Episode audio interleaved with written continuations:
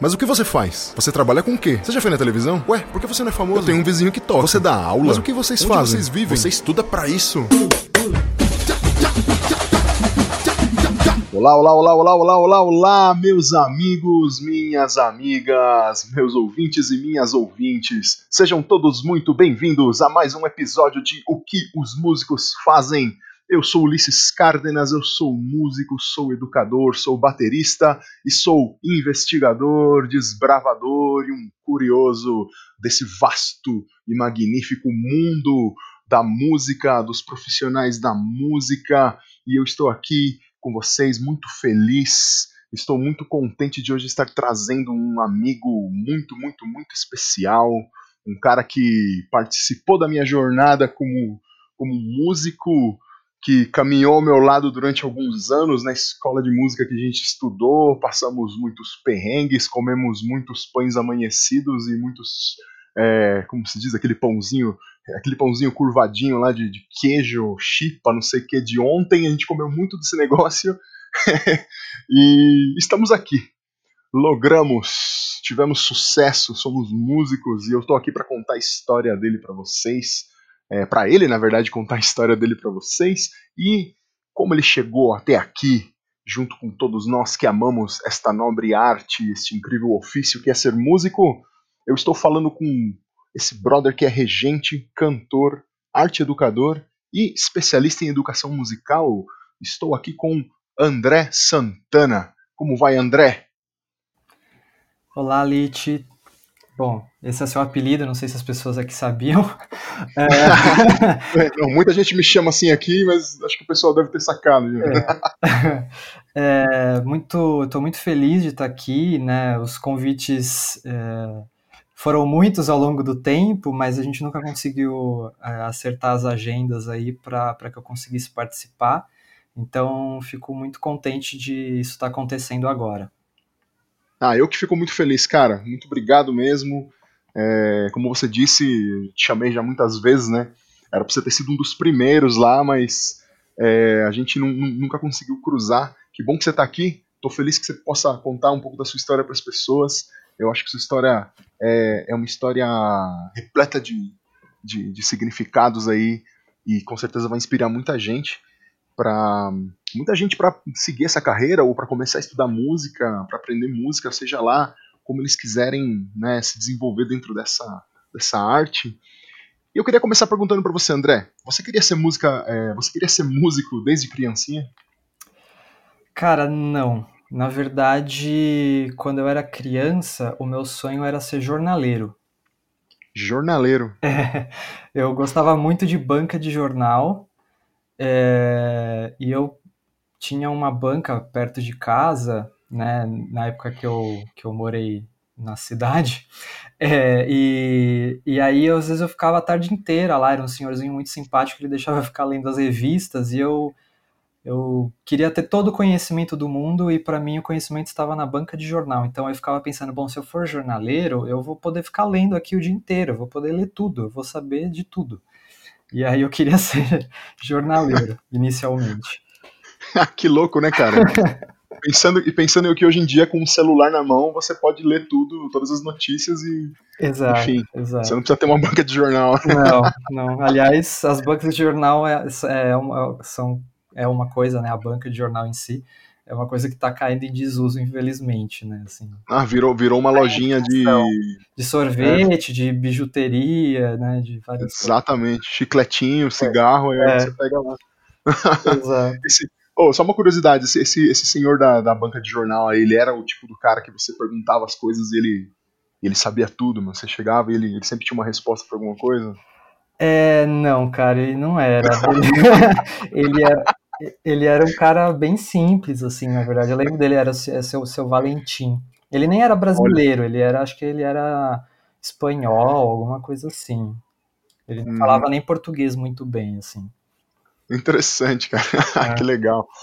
Você falou da banca de jornal, eu lembrei que aqui em Santo André, cara, quando eu era moleque, uhum. eu e um outro amigo meu que a gente teve banda há muito tempo junto, uh, a gente ia numa banca de, de, discos que tinha no centro de Santo André, e lá tinha um senhor, também um senhorzinho, que vendia os discos, e ele tinha uma enciclopédia, cara, que era um livro grosso, grande, era a enciclopédia do rock. Qualquer coisa que a gente perguntava para ele, ele abria aquele livro e a gente falava: Meu, esse cara tem todo o conhecimento com ele ali, velho.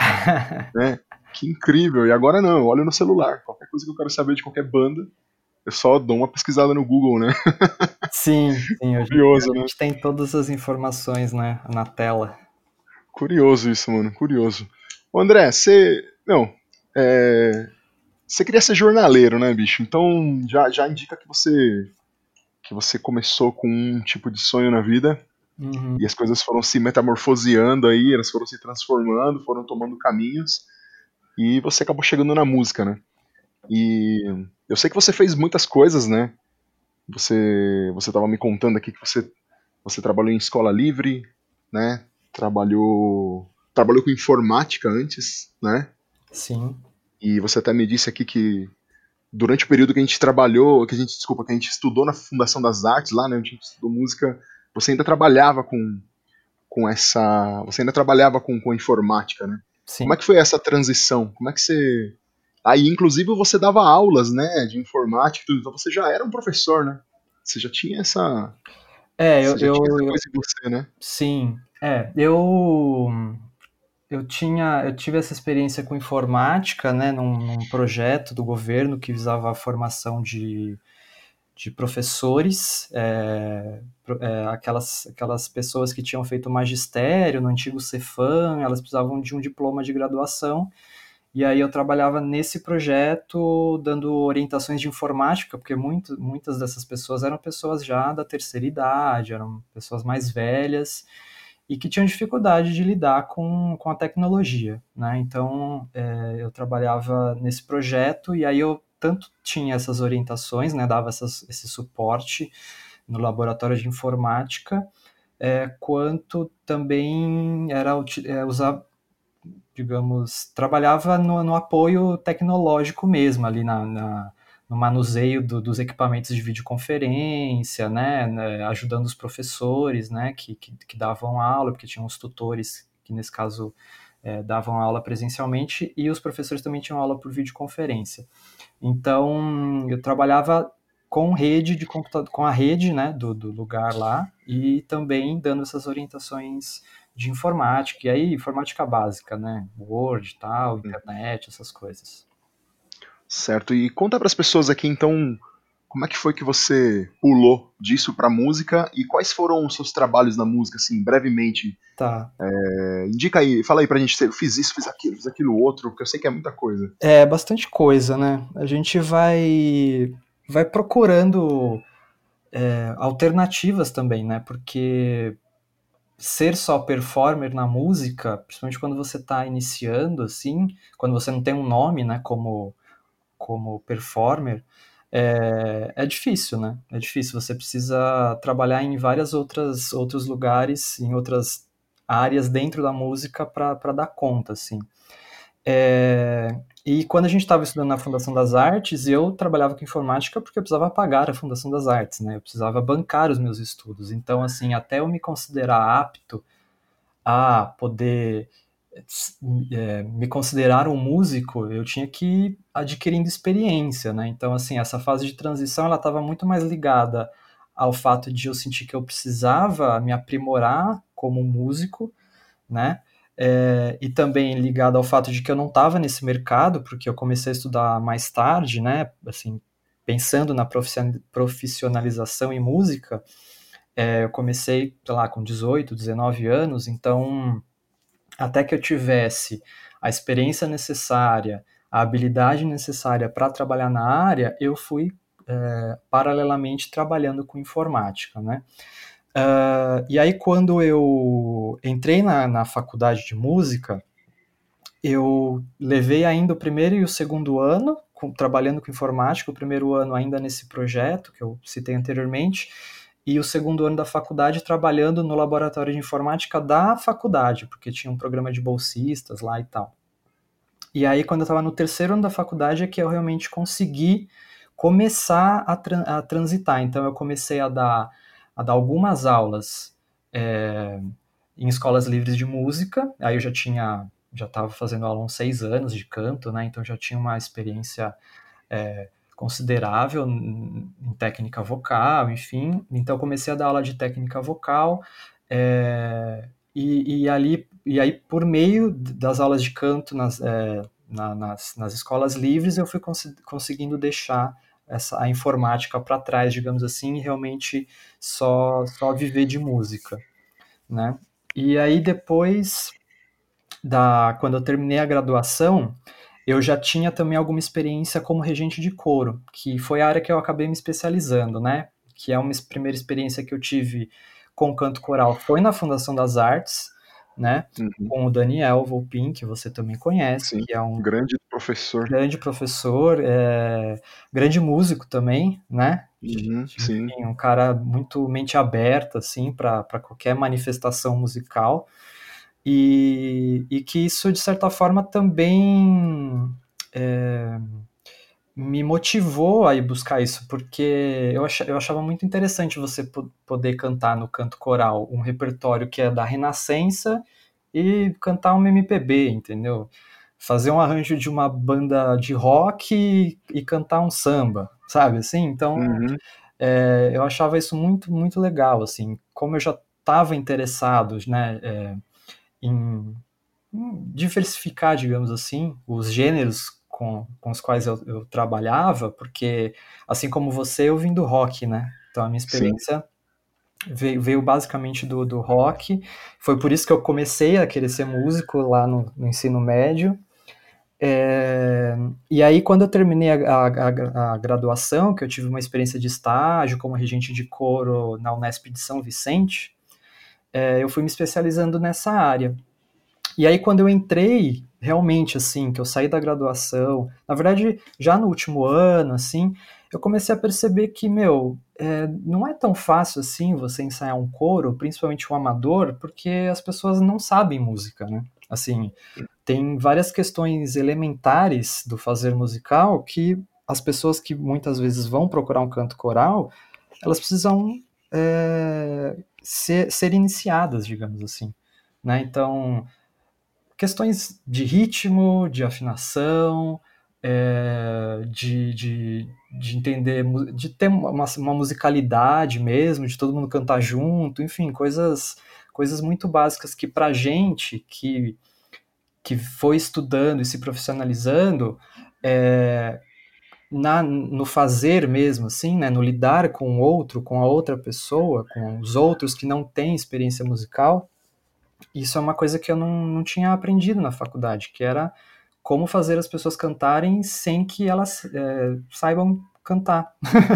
é, sim, sem que elas tenham uma experiência musical ativa anterior, né? Exato, exatamente. É, isso, isso e, e, nesse momento em que você estava fazendo esse estágio, que você estava cantando com essas pessoas, é, eu, lógico, você já dava aula de canto antes, né? Você falou que você estava uhum. trabalhando com isso antes. Mas a gente sabe muito bem que quando a gente começa a nossa carreira na música e, e consegue um primeiro trabalho dando aula, a gente não sabe muito bem o que está fazendo. Certo. E, assim, não sabe muito bem o que está fazendo, entre aspas. A gente tenta copiar as pessoas que nos ensinaram, né? Exato. É, e aí, nesse momento, do, nesse momento dos coros aí com as pessoas da comunidade que não tinham experiência musical a experiência musical elementar, assim, que seria necessário, né? Porque a gente sabe que todo mundo tem uma carga musical, né? Todo mundo tem. Todo, todo mundo tem já conhecimentos prévios é, e a gente tem que considerar isso quando vai ensinar, mas. Claro, é... eu tô falando do, do alto dos meus vinte e poucos anos, né, cara? Isso.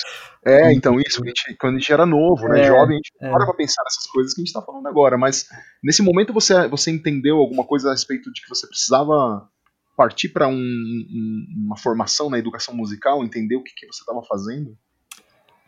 Exatamente, foi aí que acendeu uma, uma lanterna, na verdade, né? Uma lanterna vermelha, assim, do tipo, cara, você não sabe o que você está fazendo mesmo. Assim, uhum. por mais que eu, eu pensasse em estratégias, eu, eu pensasse sobre todo esse processo, né?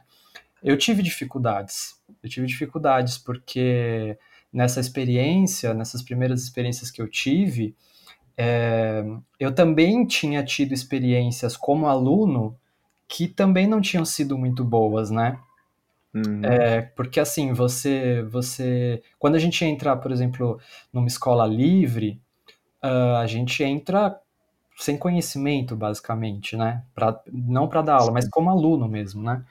É, e às vezes também as pessoas que estão lá não estão exatamente preparadas para dar aula, né?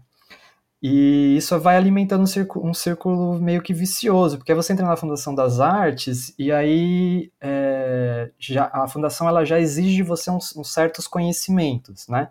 Então, alguns professores já partem do pressuposto que você já sabe aquilo, e na graduação é mais ainda. Então, eu, o que eu senti é, eu não sei construir esse caminho, porque o caminho que eu, que eu, que eu segui também foi fragmentado, também foi um caminho difícil, né? Eu não sei, eu não sabia como, como as pessoas aprendiam, né? Uhum. Eu não sabia... É, quando eu digo não sabia, eu não sabia teorizar aquilo, eu sabia, sei lá, no método meio de tentativa e erro, de ver o que funcionava e, e ou ver o que é. não funcionava e, e, mudando. Né? De olha como eu faço, né? Umas coisas assim. É, e aí tem isso que você falou, que é assim, eu tentava reproduzir aquilo que eu tinha aprendido com os meus mestres, né? Então, é, nas aulas de canto, eu tentava seguir um caminho que era aquele que eu tinha visto com o meu professor e que era um caminho que só eu tinha seguido com o meu mestre. Eu, eu não sabia é, qual que era o caminho de outros alunos, porque a, mi, a minha experiência é, é, é, minha, né, individual. Uhum. Então, um professor, quando ele dá aula já há muitos anos, ele já ele tem experiência de olhar, de, de perceber um aluno, de perceber o que o aluno precisa e, e tentar é, ir junto né, com o aluno encontrando esses caminhos e, e, tudo bem, eu acho que o ensino do instrumento passa muito por aí, assim, né, dessa coisa da relação mestre-aprendiz e que as, as pessoas vão se descobrindo juntas também. Mas, mas eu digo mais no sentido, assim, de, de que a minha experiência individual era a única coisa que eu tinha, entendeu? Eu não fui assistir outras aulas de outros alunos para ver como é que era e tudo mais, a gente não tinha essa oportunidade, né, pelo menos eu não uhum. tive. Então, eu estava muito nesse lugar de tentativa e erro. E aí, eu perce me percebendo nesse lugar, eu falei: bom, eu preciso entender como, como ensinar e como as pessoas aprendem, né? E foi aí que eu comecei a entrar no caminho da, da educação musical, de me interessar por isso e de me ver é, não só como um regente, mas como um regente educador, um regente educador musical. Porque uhum. mesmo quando, hoje eu penso isso, né? Mesmo quando o regente ele é profissional e ele está com um grupo profissional, mesmo assim ele é um educador, né? Porque uhum. estamos todos ensinando e aprendendo. E eu acho que me, me encontrar nesse lugar de educador foi o que me fez também ver um caminho assim profissional que antes eu não, eu não, não via.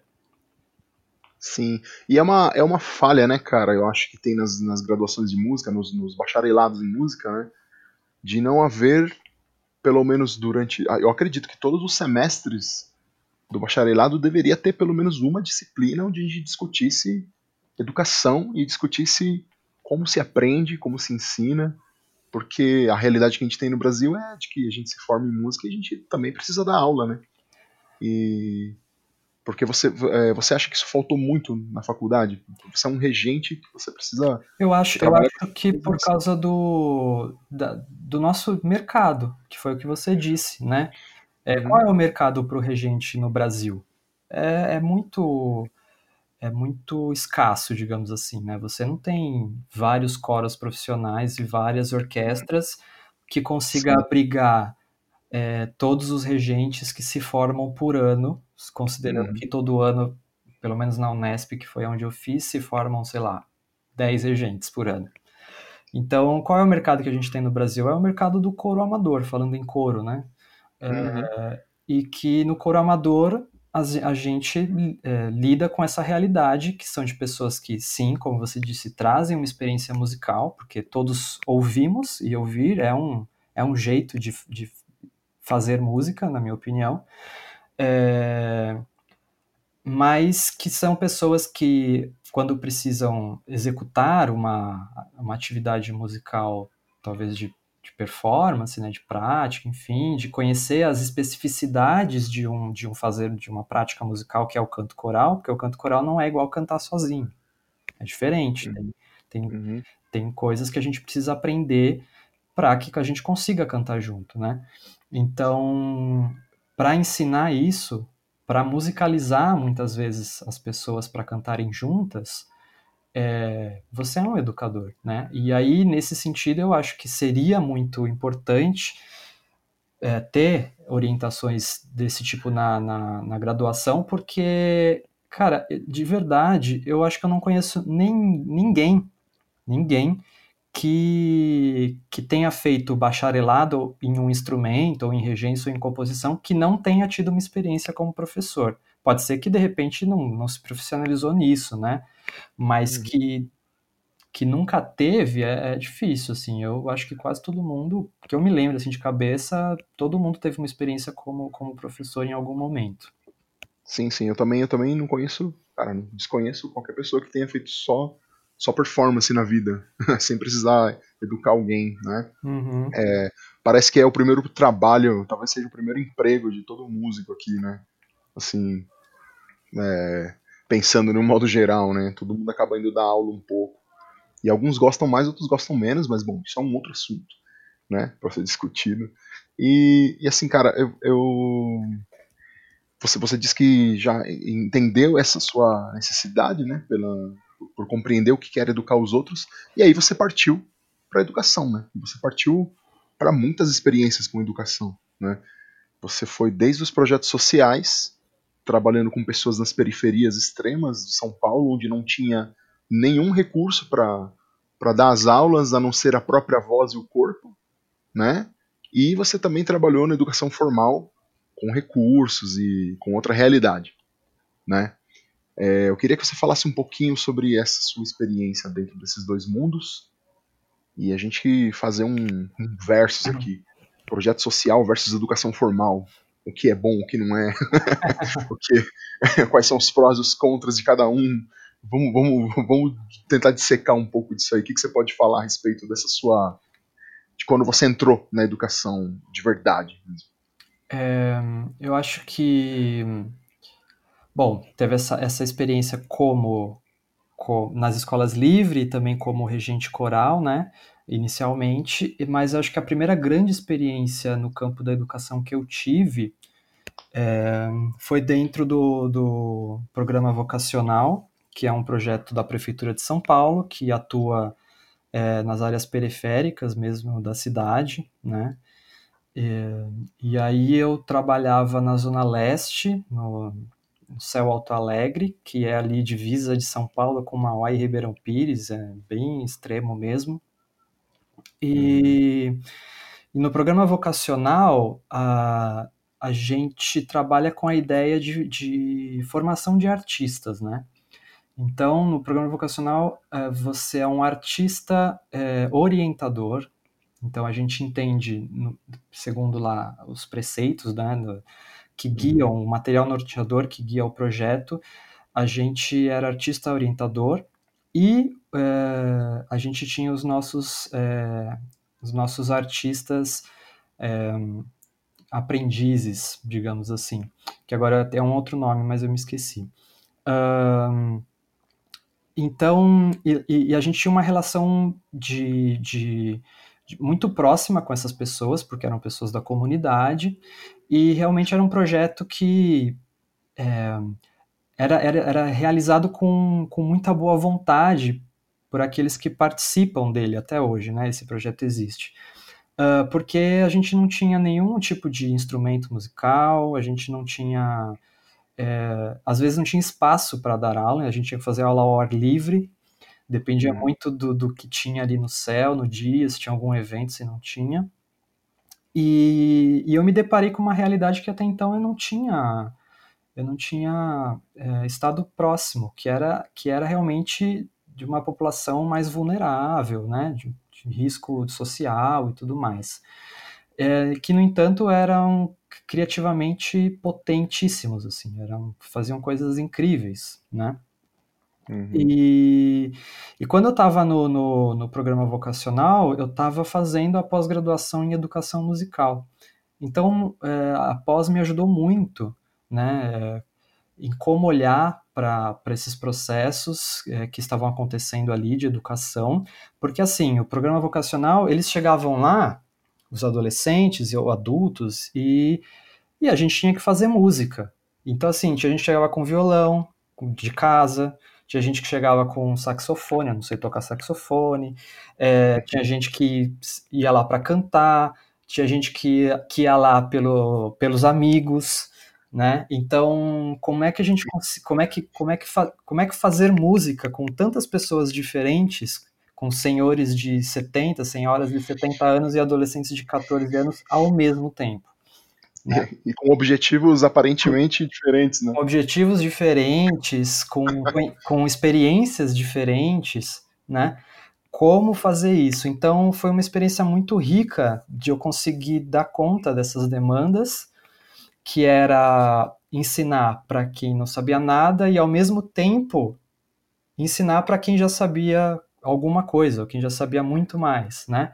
Então, que tipo de atividades eu podia criar ali com eles? É, então, eu utilizei muito uh, de percussão corporal, de improvisação, é, de, de, de, coral, né, de, de técnicas ali de, de, ensaio, de canto coral, que não necessariamente eram voltadas para o canto coral, mas é, sim, eram coisas que eu conseguia adaptar ali para aquela realidade, né? e sempre buscando assim a expressão individual e a expressão coletiva, né? Então muito calcado na criação mesmo. E aí eu acho que nesse sentido a criação ela ela é uma ferramenta muito potente porque as pessoas criam a partir da experiência que elas já têm, né? Então uma pessoa que de repente tem muito conhecimento musical, ela vai contribuir com o conhecimento que ela tem, e quem tem pouco conhecimento musical também está aprendendo com aquela outra pessoa que sabe mais, mas também contribui com o que ela tem de experiência, né? Uhum. Então, é meio que as coisas vão se equilibrando a partir da, dessa possibilidade da, da criação artística, né? Dos processos criativos, né? Então, eu acho que o processo criativo foi o que balizou toda essa minha experiência, né? Do, com o vocacional. E é por isso que eu penso que é, eu me interessei muito por essa questão da, da, da, composição, da composição como ferramenta de educação musical e tal, dentro de, dessas atividades que a gente tinha lá. Né? E de, logo depois que eu saí do vocacional, eu entrei num, num, colégio formal, né, de ensino formal, assim, e foi muito diferente para mim, porque no vocacional era muito assim, a partir da necessidade e das demandas das pessoas que estavam ali, era o grupo que, que junto, juntos decidia, é, aquelas pessoas, né, decidiam o que, o que faríamos, né, a partir, uhum. a partir das experiências de cada um, e no colégio não, você tem um, um uma base curricular nacional, digamos assim, e você tem é, o, o, currículo do próprio colégio, né? Como, como aquilo vai ser trabalhado ao longo de cada série, de cada turma, né? Então, uhum. É, eu acho que o ensino formal, ele tem uma, uma questão que é essa rigidez, né? Que nos projetos sociais com o qual eu trabalhei, eu não tinha, né? Uhum. Então, acho que a primeira grande diferença é essa, assim, a rigidez do, do ensino formal com uhum. essa flexibilidade do ensino não formal. Não que isso seja uma constante, né? Mas uhum. pode ser que no ensino não formal, de repente, algum projeto social tenha uma coisa mais rígida. Mas não foi a minha experiência. Ou seja, projeto social, socialismo, escola formal, currículo autoritário. É isso que eu tô querendo dizer. Eu não podia evitar essa piada, cara.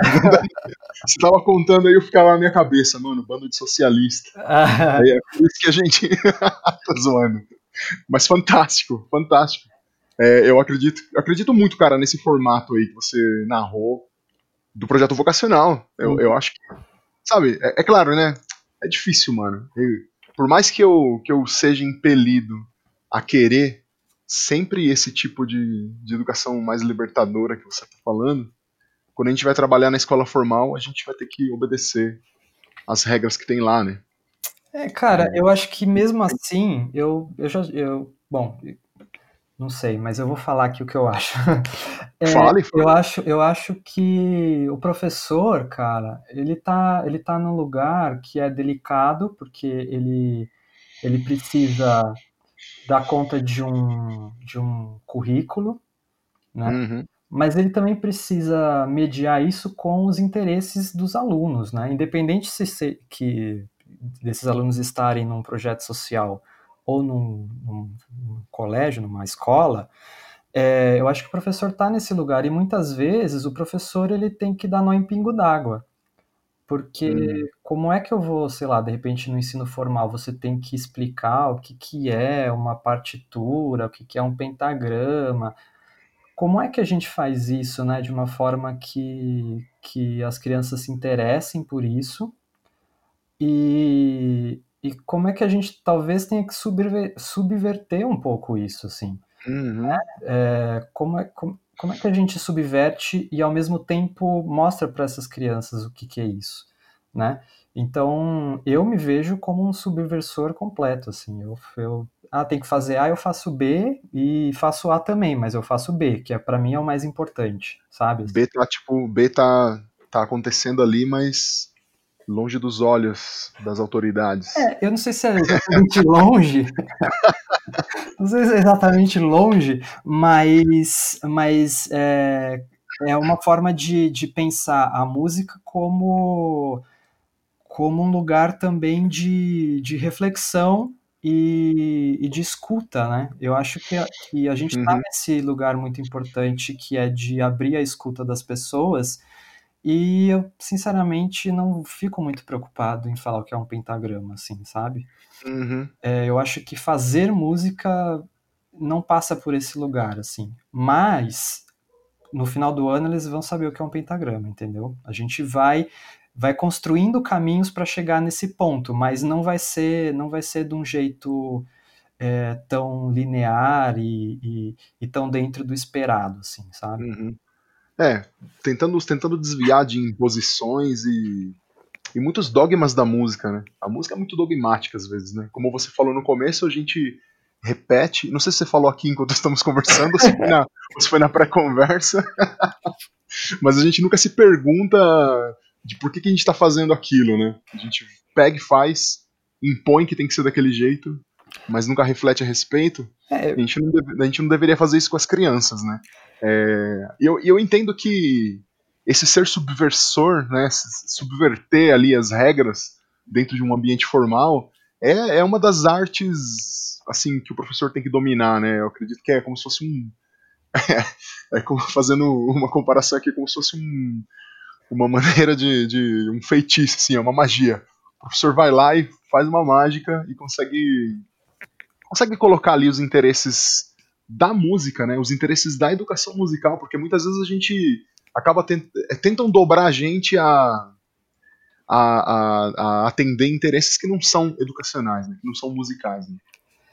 E eu queria que você falasse um respeito um pouquinho sobre isso, que eu sei que, que você passou por uma experiência onde você trabalhou em um lugar onde você considerava que aquilo não era educação musical, aquilo era uma farsa, uma fraude, era, era um golpe, não sei. Como é que foi? Como é que foi esse momento aí? Como é que você sente que o professor. É, meu, como é que a gente faz pra quebrar isso? Como é, como é que você agiu lá naquele momento? O que aconteceu com você lá? Cara, eu acho que a primeira coisa é que eu já começo subvertendo é o próprio conceito de música, né? Porque a gente, a gente, quando a gente se dá por gente, digamos assim, que a gente entende o que é música, o que as pessoas falam pra gente, ah, isso é música, a gente aceita aquilo como verdade, né? Uhum. Então, tem muitas formas de fazer música, né? E música, e música pode ser muitas coisas diferentes. Então, acho que a prim- o primeiro ponto que eu tento mostrar para os meus alunos é que tudo pode ser música, né? Dependendo de como você olha, dependendo do que você faz, do que você, como você encara aquilo. É, e eu acho que a partir desse olhar a gente consegue fazer com que as crianças, enfim, ou qualquer pessoa que esteja nesse processo, compreenda que a música está em todos os lugares e, e, e, que esse, e que esses lugares eles são múltiplos, eles são, sei lá, espaços culturais, né? Outras culturas, é, outras expressões, é, o jeito que você ouve uma, uma paisagem sonora, é, o que, que é paisagem sonora, né? Então essa conscientização do, do, dos sons como, como material, como objeto musical, né? Como objeto sonoro e tudo mais. É, até coisas mais mais é, institucionais, que é tipo assim, ah, vocês têm que fazer a música, é, tem que ter uma música para a festa junina. E aí uhum. tem toda uma questão, né, institucional da festa junina ser assim, ser assado, né? E você de repente, puxa, pode ser pode ser um momento de trazer mais conhecimentos para os meus alunos, né? Ou pode ser um, um, momento de eu ir lá e fazer aquela musiquinha de festa junina que todo mundo já conhece, né? Então, por exemplo, num, num momento assim, você ir buscar um repertório que tá que vai ser considerado festa junina, mas que traz um outro olhar para aquilo, né? Como, como é que você fala da festa junina de uma maneira em que você faz as crianças pensarem sobre o que é a festa junina, da onde veio a festa junina, para que que ela hum. serve, né? É, que tipo de manifestação popular realmente está por trás daquilo, até ela ser formatada dentro do que a gente conhece, que é meninas pintam bigodinho e, e todo mundo dança de camisa xadrez, né? Hum. É, então. São as outras festas juninas que tem no Brasil. Exato, exatamente, né? E de repente trazer esse repertório, por exemplo, para uma escola que às vezes está dentro desse padrão, mas de, de colocar, faz, sei lá, uma ou duas músicas que é o que a diretoria quer ver, e no meio disso você coloca duas músicas que tá em outro lugar, assim, né? Que traz uma outra experiência para as crianças, um outro, uma outra vivência né? Então é isso que eu chamo de, às vezes, ter que subverter as coisas, porque eu não vou ficar falando de festa junina, sabe? Só de festa junina, como a gente tá, tradicionalmente a conhece, mas de, de ter esse lugar de mostrar outras coisas, né? Uhum. Muito bem, cara. E como que você faria, por exemplo, para como que você faria, por exemplo, para poder é, executar uma, uma festa com as crianças em um lugar. Porque, porque a, gente, a gente sabe que hoje a religião das pessoas, às vezes, está sempre muito em cima da. Como posso dizer? Acaba. acaba esqueci a palavra que eu ia usar. Acaba impedindo que você realize algumas, algumas tarefas, vamos supor assim. Uh, então, por exemplo, algum, algum, algumas, algumas, algumas confissões não admitem a festa junina, a comemoração da festa junina. E eu já toquei, já toquei não, desculpa, já dei aula em escolas infantis onde a gente teve que separar as crianças de certas confissões, de crianças de outras confissões, e no momento em que a gente ensaiava a festa junina, umas ficavam numa, num quarto lá fazendo outra atividade com uma professora e, e eu ficava com elas em outro fazendo atividades de festas juninas. Isso é. Isso é extremamente horrível, cara. então eu não sei como, nesses momentos assim, eu fico meio perdido, bicho. Você, você, você é um cara que eu confio muito na no discernimento das coisas. Você é um cara que sempre tem pensamentos muito interessantes. O que, que, que você faria num momento desses, cara? Joguei na fogueira agora, hein? Isso aí é. é.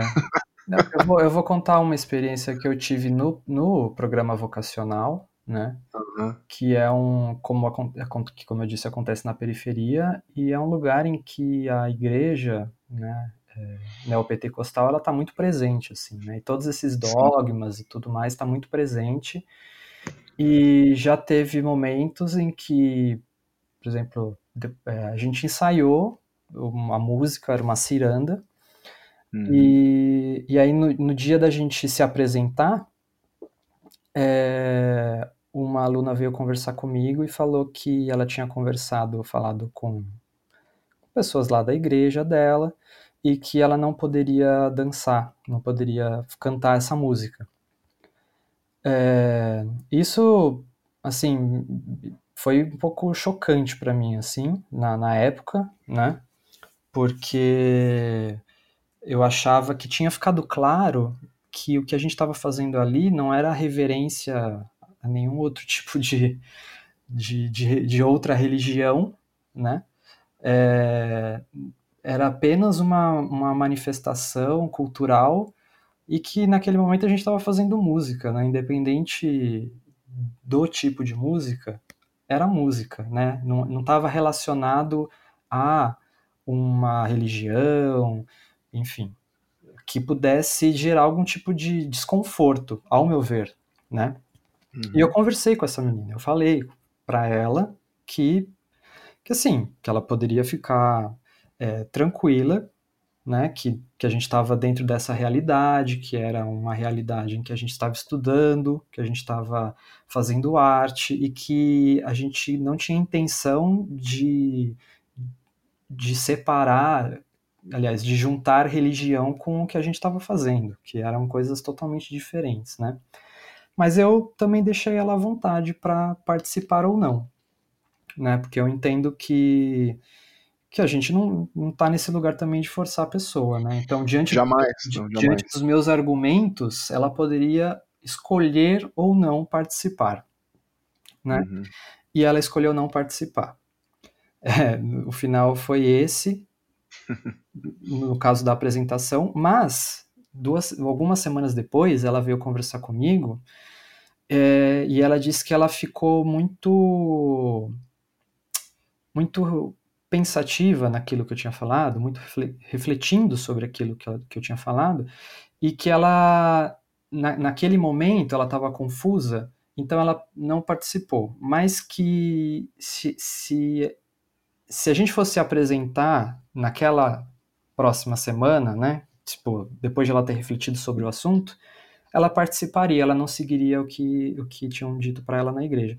Então veja só, tudo bem ela não ter ido na apresentação. Eu a deixei escolher. Mas o que eu falei para ela a fez pensar.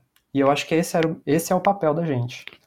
Né? Uhum. Pode ser que de repente a gente não consiga fazer as crianças participarem, independente do que a gente fale, até porque, pelo que você falou, existe um arranjo institucional ali, né? Existe uma permissão institucional de separar as crianças que são de determinada é, denominação, ou até esqueci a palavra que você falou, Confissão. Confissão é, ou não.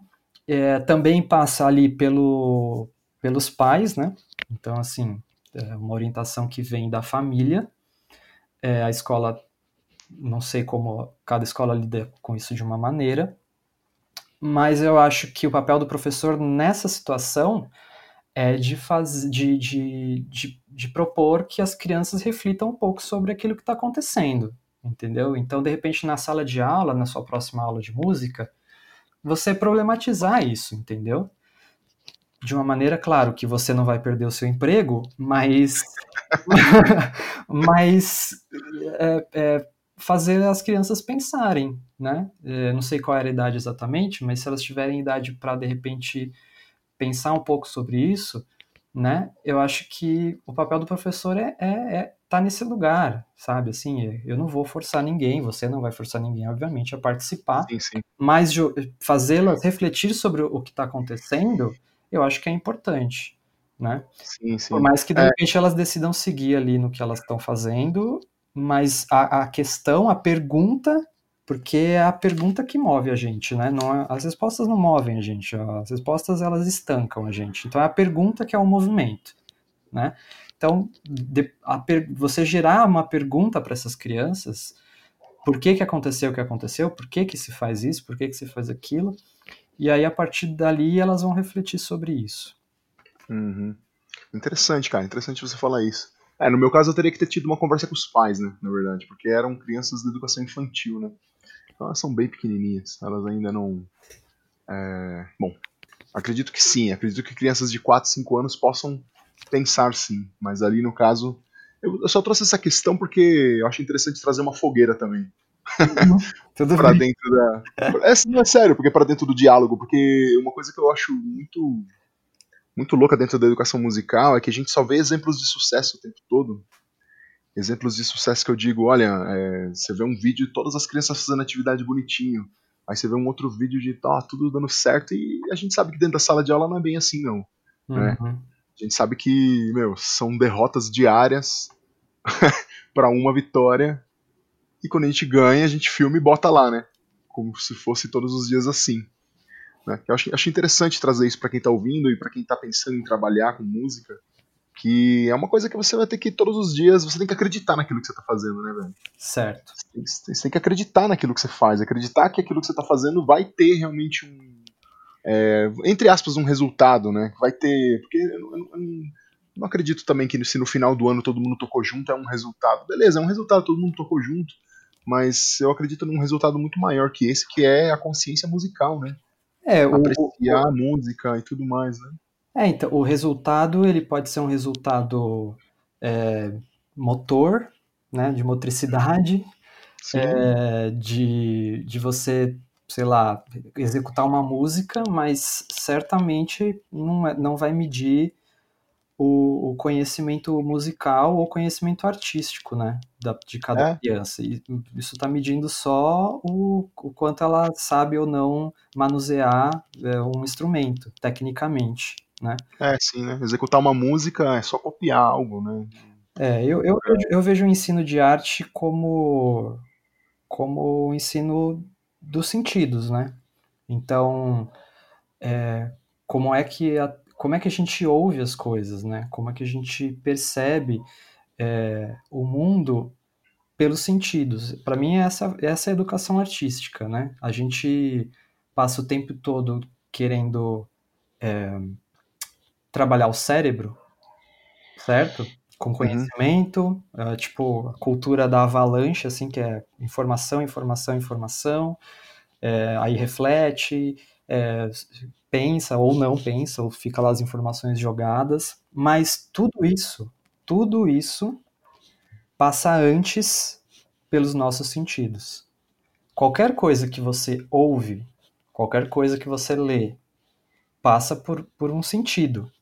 E se você não tem, não tem essa oportunidade de é, trabalhar os sentidos, né? De, de pensar sobre os sentidos, como você vê, como você ouve, a informação que você absorve disso não vai ser a mesma, né? não vai ser da mesma forma.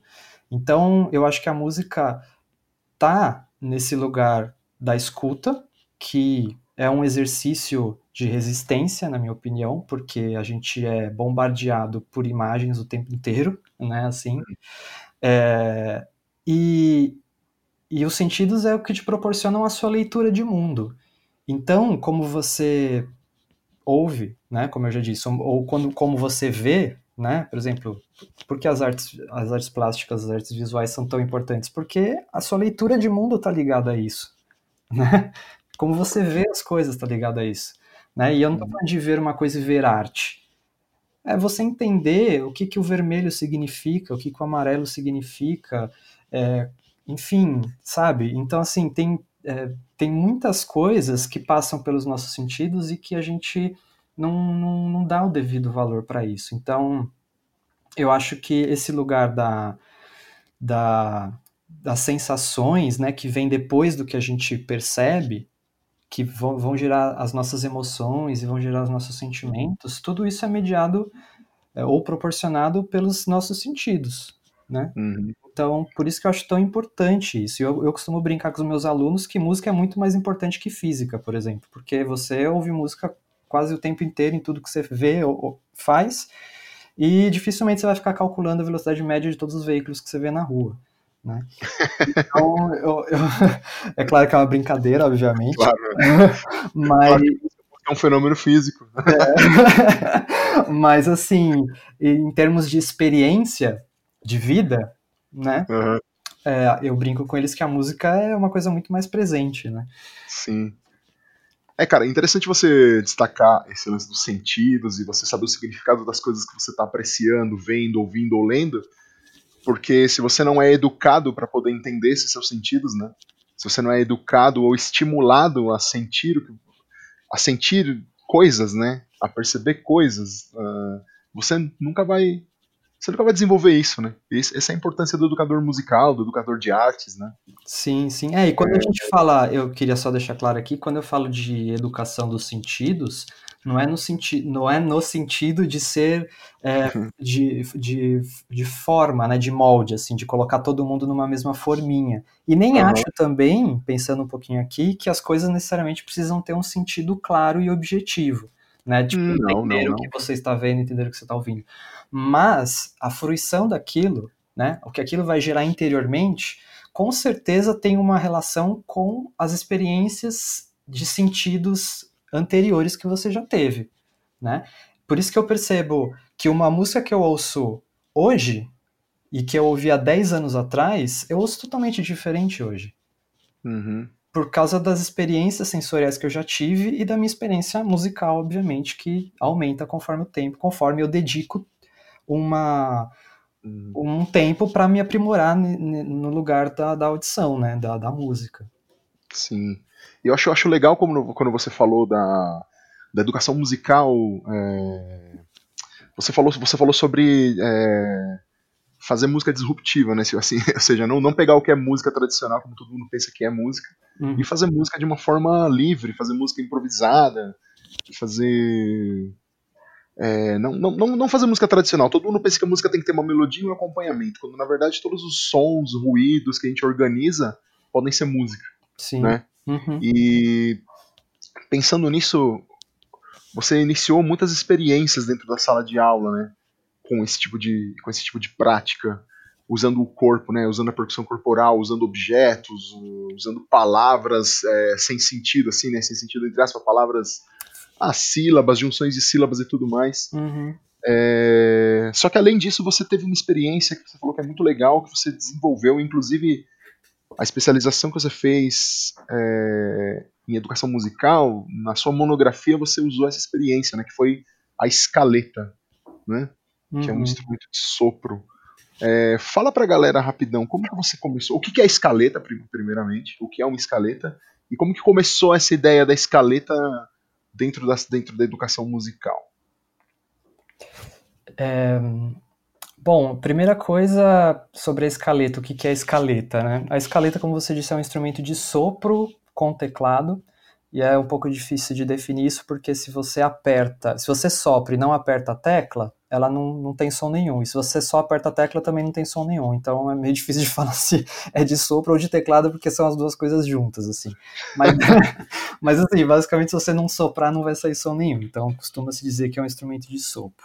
Né? É um instrumento de sopro que tem um teclado é, parecido com o do piano, né, em tamanho reduzido, é, e que normalmente começou, né, foi idealizado ali na, no final da década de 60 pela, pela Roner, que é uma, uma empresa que faz é, gaitas, né, harmônicas, e, e, basicamente o funcionamento é bem parecido com uma harmônica, na verdade. Você tem uma palheta para cada uma das teclas que você aperta, que estão ali as notas, né? Então é um instrumento que é fácil de tocar, né?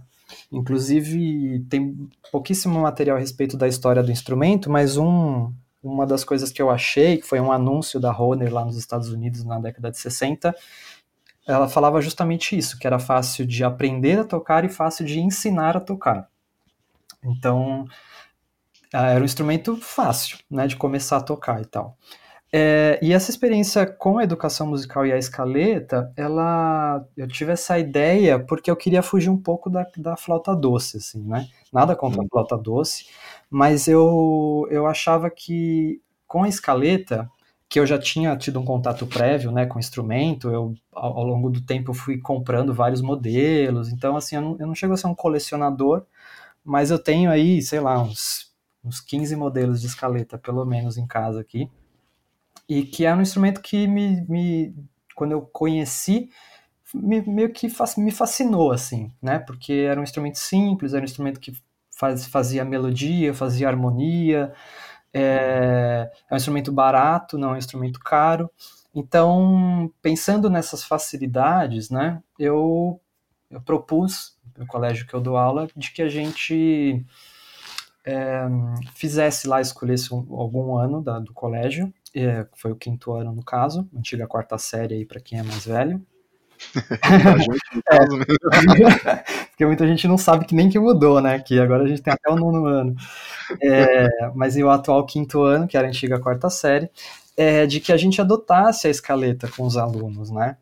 E aí é, a escola super topou, assim, então é, a gente, é, os alunos adquiriram as escaletas e tal, e eu... É, vale, vale deixar claro que é uma escola que o pessoal tem um poder aquisitivo maior, né? Sim, é uma escola, é, é uma escola de classe média e tal. Uh, mas a escaleta também não é um instrumento, assim, muito caro, né? É, enfim, você tem escaletas realmente baratas, 100 reais e tal, considerando que é um instrumento que pode durar aí muitos e muitos anos, né? Eu acho que como iniciação musical é, e até mesmo se a criança quiser tocar futuramente, é um instrumento que vai ficar para ela, né? E isso foi uma das coisas também que eu pensei, assim, né? Da pessoa ter um instrumento em casa, né? Porque às vezes, ah, não vou comprar um violão porque custa, sei lá, quatro vezes mais que isso, né? Uhum. Enfim. Bom, é, e aí durante esse primeiro ano eu fui investigando, né? Fui propondo é, atividades que dialogassem com essas coisas que eu estava investigando também, que não eram necessariamente uma escaleta, que era esse fazer musical a partir da exploração, da criação coletiva, da improvisação, né?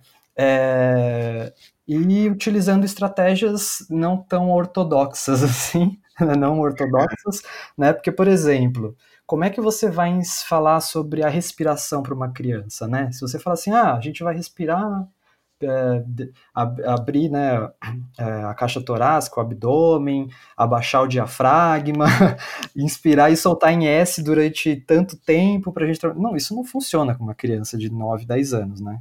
Vai que ele vai sair correndo. Então, como é, por exemplo, como, como criar atividades que, é, que fizessem com que essa, esse treino, entre aspas, né, fosse gostoso de fazer, fosse legal, fosse divertido e ao mesmo tempo trouxesse esse conhecimento para elas, né?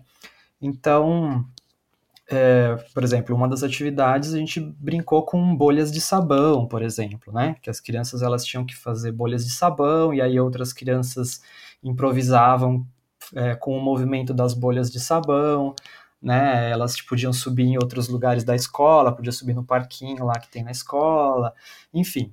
É, a gente fez ao ar livre, né? Não fez na sala de aula, por exemplo. Então, eu fui buscando coisas que eu achava que eram interessantes e que a escaleta permitia isso, né? Por quê? Porque, sei lá, se você tem é, o instrumental órfico, você tem lá o xilofone, que pode ser um trambolhão, assim. Você não vai sair com aquilo para fora da sala, né? Uma coisa mais difícil de, embora eu saia, mas é mais difícil. é mais difícil de, de sair. De logística e planejamento. Exatamente, exatamente. Então eu fui me aproveitando dessas coisas que a escaleta traz, que, é, que questões da facilidade de manuseio, de tocar, é, de transporte, né? Para ir criando, criando atividades que dialogassem com as propostas que eu já vi investigando antes, que é, são essas que basicamente que você falou, né, da, da, história do ruído, de fazer música livremente, né, de não ficar é, é, fazendo música a partir de uma referência, porque eu acho que isso é uma coisa interessante, porque a criança ou adolescente, principalmente, ele vai sempre comparar aquilo que ele está fazendo com uma referência anterior, né? Então, se você faz uma música que do qual ele não tem nenhuma referência, né? Porque é basicamente isso, né? É, é, digamos que essa é uma proposta de música contemporânea, né? De composição ali com ruídos, com, com objetos e tudo mais, e que as pessoas antes da aula de música elas não conhecem, elas não têm contato com isso, infelizmente, mas a realidade é essa, elas não têm tanto contato com isso. Então, a partir do momento que você faz uma música que, que não tem uma referência anterior, as crianças também elas se sentem livres para se sentem livres para fazer também, sabe? Para explorar, para investigar. E, e, eu acho isso muito legal, né? E eu falei sobretudo em relação aos adolescentes, porque você vai fazer uma música tonal, uma música que eles conhecem, vai tocar, que eu faço também, claro mas já rola aquela cobrança da própria, do próprio adolescente, ah, mas não tá bom, ah, mas eu não tô cantando direito, ah, mas eu não tô tocando tal, entendeu? Então, eu gosto muito de começar desse lugar que é totalmente longe, oposto do que eles estão acostumados, justamente para que eles não se, se cobrem tanto, assim. Uhum. Interessante, cara. Legal mesmo o, o, lance do uso da escaleta.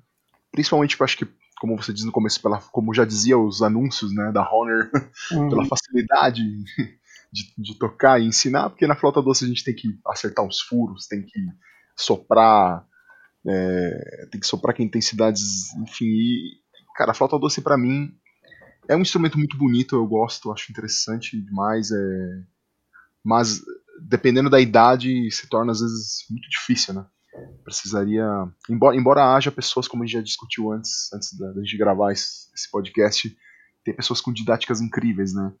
Para poder fazer. Então acredito que é muito uma questão de especialização mesmo, né?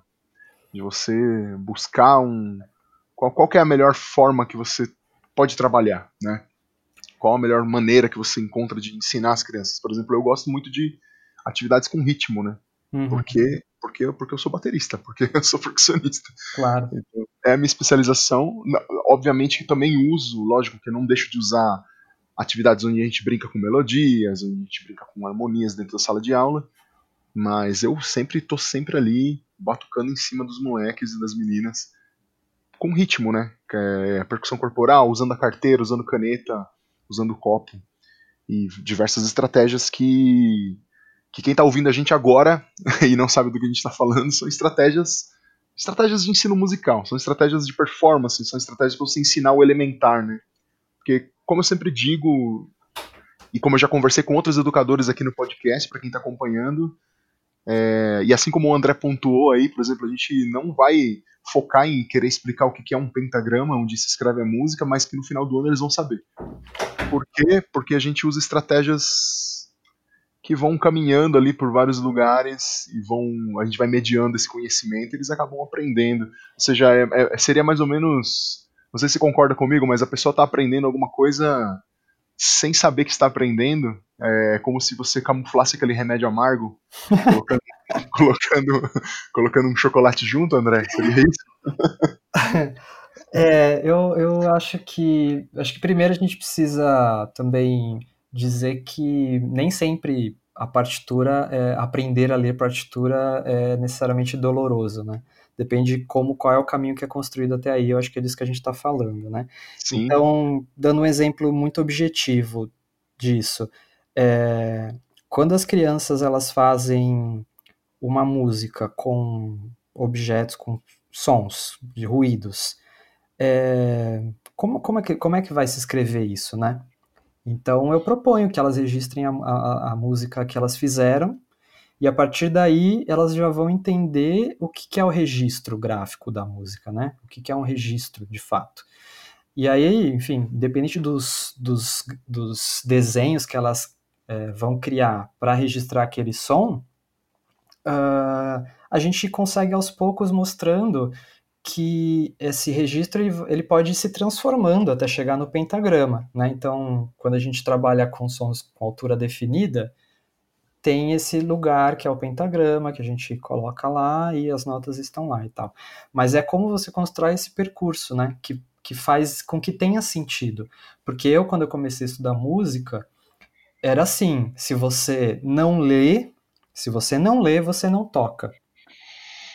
Só uhum. que assim, quando a gente aprende a falar, a gente não aprende a escrever e ler ao mesmo tempo. A gente Exato. aprende a falar, né? Então eu, eu parto muito dessa ideia de que primeiro a gente aprende a falar na música, né, uhum. entre aspas, e depois é que você vai aprender como você escreve e lê aquilo que você está falando, né? Uhum. Então, eu acho que a partitura ela tem um papel na música ocidental, centro-europeia lá, e, mas que ela não abarca todas as possibilidades de fazer música. Muito hum. distante disso, na verdade, né? Sim. E, e assim, eu, eu tento fazer com que esse caminho seja um caminho, como o Ulisses falou, não, não doloroso, né? Tento Sim. que seja um caminho natural para ela entender por que que precisa fazer isso. Porque quando eu aprendi, eu não entendi o porquê. É, cara, exatamente muito, muito do que eu passei também na educação musical que eu recebi foi porque eu não sabia porque era, eu não sabia porque eu estava fazendo aquilo. Né? Da onde veio isso? Por que, que a gente faz isso? Por que, que tem que ser assim? E aí, com o tempo, né, com o passar dos anos, você vai conhecendo histórias de músicos consagrados que não sabiam música formal, né? Não sabia ler, não sabia escrever, mas o cara tinha uma genialidade tão incrível que não era necessário, né? É, obviamente ajudados por outras pessoas, né, para poder formalizar alguma coisa que precisasse ser formalizada. Mas é, a, a, eu ainda, eu, eu hoje, ó, eu tenho 37 anos, galera, e eu, eu tô agora começando aos pouquinhos tentar me desamarrar um pouco da, é, como posso dizer, tentar me desamarrar um pouco da formalidade e começar é fazer comigo mesmo o que eu faço com os meus alunos, né? Porque em sala de aula eu trabalho também muitas coisas que são que estão ali subvertendo a música de alguma maneira, mas eu não faço isso comigo mesmo, né? Isso é estranho, né? Tipo, a, a, aquele ditado que diz que na casa de ferreiro espeta de pau, hum. né? então, como que a gente pode aplicar em nós mesmos, educadores, como artistas? É, como é que a gente faz isso, né? A gente a gente tem que fazer isso com nós mesmos também. E para mim, eu, eu tô, citando a minha experiência pessoal, tá, galera? Que eu sei que tem outros amigos meus aqui, colegas que pô, são artistas incríveis e já estão anos-luz é, nessa questão na frente. Mas, mas eu, eu, eu, eu entendo que dentro da educação musical, a gente perde muito, muito, muito, muito é, das. A gente perde muito do que é a essência dessa educação por causa do não entendimento dos diretores, coordenadoras, diretoras das escolas, né? É, a gente vai de, de, novo ficar nesse círculo vicioso falando que ah, as pessoas querem uma coisa tradicional e não, nunca conseguem entender o que é educação musical de fato, né? Que é a educação dos sentidos, educação da apreciação, que é ter conhecimento a respeito do que. Uma coisa que é legal que o André sempre me fala, que às vezes eu tô sempre encanadão lá bolando as minhas artes, as minhas aulas, eu não sei se, se você lembra, André, mas você já me falou uma vez, cara, nem tudo é tocar, né? Nem tudo dentro da aula da educação musical é tocar, né? Uhum. E é isso que eu quero chegar aqui, nesse papo agora, rapidinho. É, em que momento ali o educador, ou você como educador, né, percebe que a gente consegue equilibrar isso? Porque todo mundo pensa que aula de música é sempre a performance, tocar, tocar, vamos tocar, mas não é exatamente isso. Então nem sempre é tocar. Por que, que nem sempre é tocar, André? Eu acho que nem eu acho que nem sempre é tocar quando você percebe que a maior parte da sua interação com a música, por exemplo, é com a audição. Você está ouvindo, né? Por exemplo. Então, considerando que a maior parte das pessoas a única experiência que as pessoas têm com a música é a partir da audição, ou que a gente pode chamar de apreciação, né? É, a gente pode dizer, pensar por que não focar nisso também, né? Em como ouvir o que a gente está ouvindo, como entender o que a gente está ouvindo, ou como, como a gente sente o que a gente está tá ouvindo. Porque acho que a gente pode, por exemplo, é, ter muitas experiências enriquecedoras é, quando, quando você consegue é, delimitar, não sei se é exatamente essa palavra, mas delimitar o que, o que, o que você sente, né? Assim, porque eu não sei, eu, eu, eu, talvez seja uma experiência pessoal, mas existem músicas que me tocam profundamente, assim. E, e, eu, eu não fico teorizando para saber que acorde que fiz, fez ali, que não fez ali, ou que. Enfim, não fico teorizando musicalmente, mas eu tento entender, de repente, qual é esse sentimento, né? Qual é essa sensação? E isso passou pelo meus, pelos meus sentidos, por exemplo. Então, eu acho que a apreciação, por exemplo, é, é, um, é um lugar que de fruição musical muito poderoso, né? E muita gente não, não, não dá o devido valor para isso, né?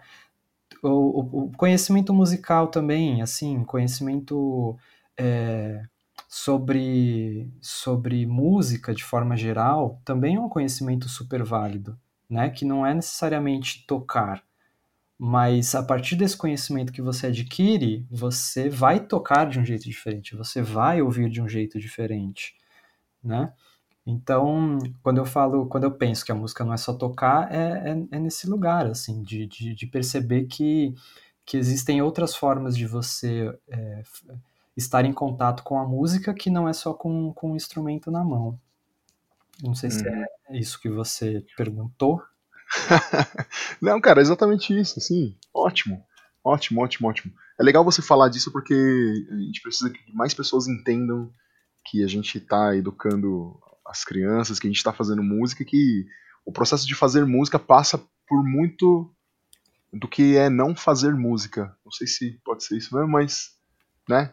Se a gente for considerar que fazer música é estar com um instrumento ou estar lá para cantar e executar alguma coisa, usando sons e ruídos, é, a gente entende também que grande parte do processo de estudar música ou de é, ser educado em música passa por não fazer música, né? É. Passa por passa por não estar numa performance o tempo todo, né? É, é. É que eu acho que, que fazer música também está nesse lugar de ouvir, né? Assim. Ah, sim, sim, sim, sim, sim. Uhum. Sim, sim é. claro, claro, claro, claro. É. Deixei passar isso. Boa. É. Temos que ouvir muito, né? É, como eu já falei uma vez aqui, se a gente quer fazer música, a gente tem que ouvir música e tem que passear pelos diversos é, idiomas da música, né? Pensando que pensando que a música é uma linguagem, a gente pode entender que é a linguagem de vários idiomas. E se eu quero aprender samba, por exemplo, eu tenho que fazer um eu tenho que fazer um, um intercâmbio lá no é. país do samba e ficar lá um ano ouvindo samba e tocando samba, né? Sim. Assim como a gente faz com idiomas. E por aí vai. É, é... Só, só queria fazer uma observação disso que você está falando, que eu acho que tem muito a ver com, por exemplo, fazendo um paralelo, você falou da linguagem, né? Fazendo um hum. paralelo, por exemplo, quando você, sei lá, quando você vai ler alguma coisa, tá? Você vai ler um livro, e aí você, meu, você lê aquela página lá e você não entende nada, você fica, meu, não entendi, aí você lê de novo, aí você lê de novo, aí você vai dormir, Aí no outro dia você pega aquele livro e você lê mais uma vez para ver se você estava entendendo. E é, eu acho que ouvir é, pode não ser uma tarefa tão fácil assim também, né? E eu acho que é por isso que talvez muita gente também não é, fica acomodado em determinados gêneros musicais, assim, estacionados ali, porque estão confortáveis nesse lugar e não vão procurar outras referências, outras coisas, porque o ser humano tem, tem essa tendência de ficar onde está, né? A gente se acomoda uhum. ali, né? Então, eu acho, eu acho legal esse paralelo assim de pensar, poxa, pode não ser tão fácil ouvir uma coisa, assim como não é tão fácil ler uma coisa. Então, se você vai ouvir uma música contemporânea, você tem que ouvir, é, ter uma experiência que certamente vai ser diferente do que, do que você está acostumado né? Então, é, vai ser difícil mesmo, vai ser difícil até você entender aquilo, né? Uhum. Então, essa coisa da transição de você adquirir repertório de vários gêneros diferentes, eu falo isso porque muita gente está nesse lugar, né, Lit? Você sabe, tipo, ah eu, ah, eu escuto rock, não escuto samba, porque samba é chato, samba é ruim, samba é não sei o que lá, tipo, não sabe do que tá falando. Né?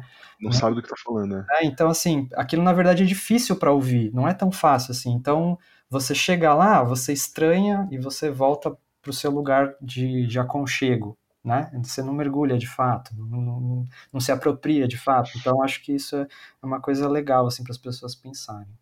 Sim, sim. E tem muito do preconceito também, né, cara? Isso, a gente passou por isso, né, quando a gente era moleque. Sim. A gente era, a gente era roqueirão, bicho. Não era tem essa samba, não. Não tem, não. não tinha mesmo, não tinha mesmo. Não tinha mesmo, mas Embora eu confesso que eu ouvia várias coisas que eu tinha vergonha de falar pros meus amigos, roqueiros. Falei, não, não. Ah, mas, velho, a gente passou por isso também, né? eu, eu, por exemplo, nunca falava pros meus amigos o tipo de música. É, o tipo de música tradicional chilena que eu escutava aqui na minha casa. Uhum. Tipo, meu, os caras ouvirem lá aquele negócio daquela época e falar, nossa, mano, o que, que você tá ouvindo, bicho? É, tinha vergonha de, das uhum. próprias raízes, sei lá, tinha vergonha da origem, não sei, porque é coisa de adolescente, bobo, né? É, é. Eu, e... eu... Falei, falei.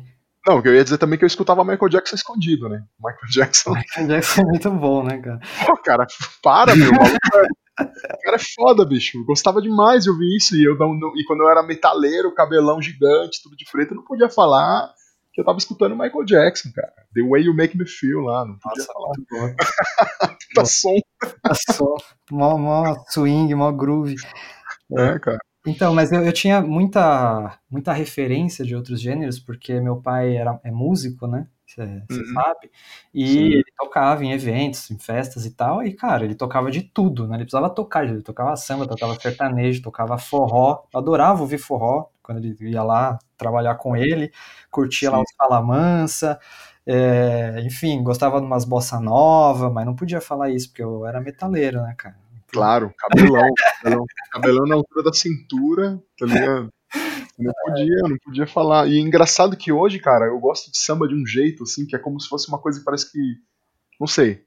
É, é como você falou o lance de ouvir alguma música que te toca de uma maneira que você não sabe explicar porquê, não tenta teorizar porquê. Uhum. Tem, tem, cara, o samba é um negócio que agora, não sei, é como se sempre existisse na minha vida. Eu, eu escuto e eu sinto e eu gosto e, porra, meu, me emociona, enfim, de diversas maneiras. Muitos sambas que eu escuto, graças ao grande professor Daniel Volpin, que já foi citado aqui por você.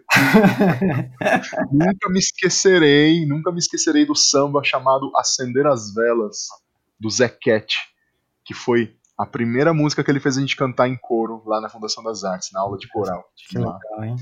Fez a gente cantar e não esqueci dessa música jamais. Ele, ele, cara, eu tinha 20 anos, ainda era metaleirão, cabelão, tudo, camiseta do Iron Maiden. e ele fez a gente cantar essa música, né, meu? É, Acender as velas, já é profissão, onde não tem samba, tem desilusão. Eu falei, caramba, bicho. O que, que tá acontecendo comigo? Isso é lindo! Profundamente. Sério, sério, mano. Eu lembro muito disso. Assim, foi o primeiro. Foi, foi, foi foi a primeira aula de coral, ele tocou esse samba pra gente, fez a gente cantar esse samba. Eu falei, cara, isso é lindo demais, mano. E, enfim, daí pra frente tudo mudou, né? É, É. incrível como o professor tem esse poder. A gente tem esse poder, cara. A gente tem esse poder, galera. Vocês estão ouvindo aí, ó. Tá querendo ser professor, tá querendo educar os outros, tá querendo trabalhar com música em grupo. É isso. Você tem que pensar muito bem no que você tá falando e fazendo. Porque você pode. Cara, você pode transformar aquilo numa experiência traumática, horrorosa pra pessoa. Se você for alguém que. Que, cara, tá agindo de maneira, não sei, tendenciosa, que tá querendo. que fala mal de algum outro estilo de música na frente do aluno, sendo que ele gosta daquilo, né? Uhum. Muito louco, cara. A gente já teve diversas experiências estranhas aí com música. Mas esse não é o foco agora. Eu quero só falar com o André sobre a experiência dele com o pai dele. Que já que ele citou o pai dele, eu ia falar disso mesmo. É, o pai do André é, é músico, né? Sim. E, e eu lembro que quando a gente era moleque e, e a gente estava lá aprendendo nossa música e tal, eu não sabia que seu pai era músico. E você contou que o seu pai, ele meio que tentou te. De, de- não diretamente, mas ele tentava sempre de forma indireta te dissuadir de seguir a carreira do músico, né? É, é. Como é que foi isso, cara? O que, que, que aconteceu e por que, que você lutou contra isso e se tornou um músico? É, cara, é, quando eu era adolescente, eu comecei a trabalhar com com meu pai nesses eventos, né, montando os equipamentos para ele e tal. Era o hold, né, o que o pessoal chama de Sim. hold aí. Eu, essa figura super musculosa, com, com, sei lá, tre- 14, 15 anos, 16, é, Pesava menos ainda, né? pesava menos ainda, tipo, sei lá, uns um quilo a menos do que eu peso hoje, brincando. É, e eu já trabalhava com ele, né, montando, montando os equipamentos e tal, e eu acompanhava os shows e tudo mais. Então foi, foi uma experiência bastante legal nessa, nessa parte, assim. E só que assim, a, a carreira de músico de eventos, cara, é uma, é uma carreira de altos e baixos, né? Você Uhum. nunca sabe o mês que você vai ter vai, vai ter dinheiro suficiente para pagar as contas, então é sempre uma preocupação. E nessa época que eu estava trabalhando com ele, o Brasil vivia uma crise econômica, né? Uhum. De 99 ali e tal, 2000. É, e esses eventos eles foram cada vez rareando mais, né? E aí, é, enfim, a gente teve que, a família, né, teve que se virar de muitas maneiras, né? Então meu pai fazia um monte de bico, tal, por aí. E, meu, puto orgulho do meu pai, assim, porque ele arregaçou as mangas e falou, bom, tenho que botar comida na mesa, como é que eu vou fazer isso agora, né? Então, enfim, ele trabalhou com, com várias outras coisas. E a gente passou uns perrengues, cara. A gente passou uns perrengues, e aí quando eu vim com essa ideia de ser músico, tipo, ele olhou pra mim e falou assim, mano, você. Ele não falou assim exatamente, obviamente, mas. Como assim? Como assim? Você não tá vendo que como é difícil, né? Como é uma carreira complicada?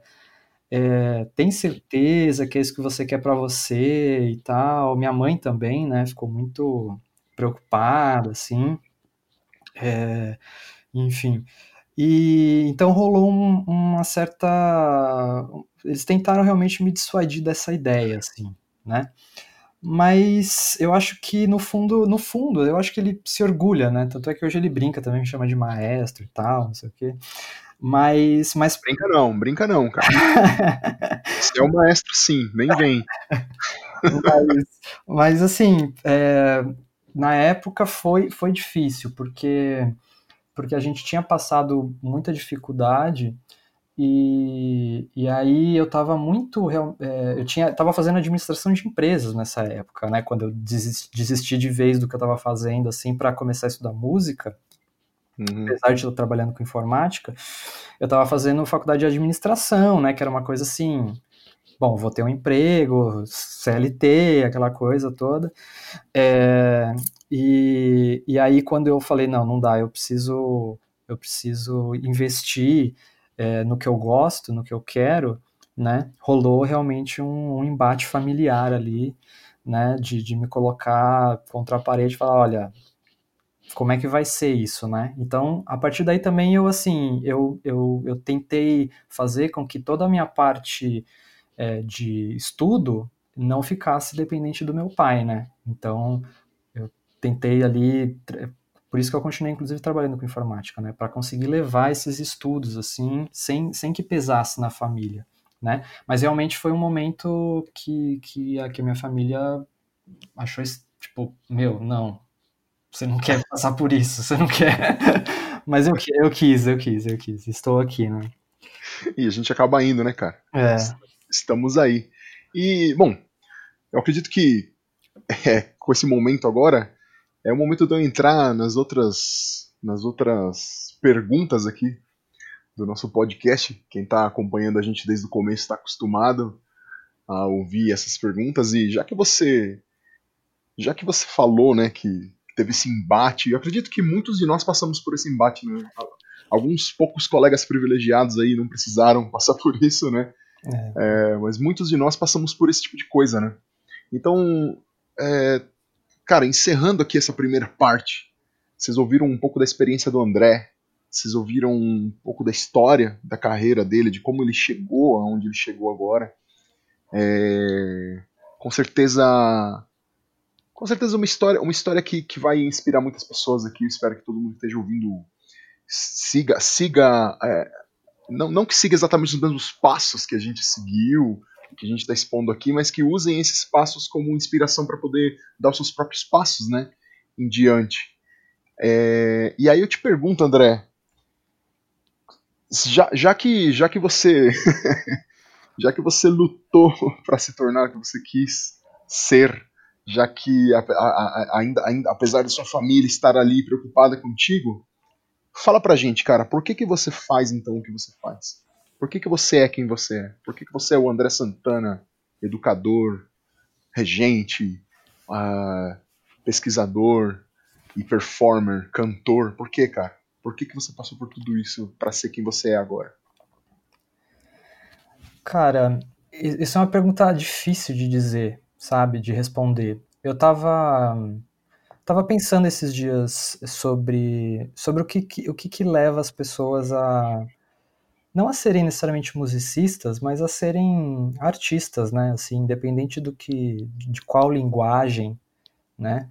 Elas, elas estejam se utilizando. Eu acho que é uma necessidade de de se colocar no mundo, sabe? De interferir no mundo, de, de fazer uma mudança que a gente nunca sabe uh, o quanto é, a gente, pelo menos eu não consigo medir assim, mas a gente percebe que que a gente contribui de alguma forma, né? Então, eu contribuo fazendo as pessoas cantarem juntas no canto coral, que é algo que eu amo muito. É, eu contribuo fazendo as pessoas verem a música de uma outra forma na educação musical, a perceberem que a música é parte da gente, da gente enquanto ser humano. É, eu penso que, que eu também, como cantor, apesar de eu não estar muito atuante nisso, assim, atualmente, embora eu queira é, retomar isso, mas como uma forma de, de tocar as outras, uma outra pessoa que, que estiver me ouvindo, né? E de fazer outras pessoas também se sentirem apropriadas disso, porque eu também sou professor de canto ainda, atuo como professor de canto. É... Então eu acho que eu sou o que eu sou porque eu preciso, eu preciso é, de alguma forma modificar o mundo, né? Modificar, nem que seja as pessoas que estão ao meu redor e que essas pessoas que de alguma forma foram tocadas pelo que eu faço, elas vão modificar outras pessoas e vão é, seguir é, contribuindo também e, e, influenciando outras pessoas a pensarem diferente. E eu acho que é, essa, essa, essa vontade que eu tenho de fazer música está muito relacionada ao fato de ver a música como essa ponte entre eu e o outro. Fantástico, cara, fantástico. Um relato realmente de, de acreditar no que está fazendo, né? A gente acredita no que a gente faz, cara. Muito bom. muito bonito, muito bonito. Obrigado, cara. Obrigado por isso. Obrigado por isso. E, e, essa resposta que você deu foi tão bonita, cara, que fica até estranho eu perguntar a próxima. Porque, é sério, porque a gente, a gente tá falando sobre acreditar no que a gente faz, sobre batalhar em cima daquilo que a gente acredita para poder fazer, e a gente passou por tantas coisas para se tornar músico e ser profissional que eu vou te perguntar se em algum momento dessa trajetória você já quis desistir disso. Cara, você já sabe a resposta, na verdade, né? Mas quem tá ouvindo não sabe. É, olha, é, eu, já, eu já pensei em desistir muitas vezes, mas muitas vezes mesmo, cara. Eu teve uma época na faculdade que eu pensava todos os dias se, se eu devia mesmo estar ali, sabe? É, enfim, por várias questões, questões pessoais, questões financeiras, questões familiares, é, mas o que eu percebo hoje, com um pouco mais de maturidade, é que a minha crise ela não estava necessariamente relacionada com, com a música, mas primeiro com uma autocrítica minha, da, né, uma autocrítica pessoal sobre o que eu faço, sobre o meu trabalho, e também com uma, um conflito com a, com a instituição de forma geral, né?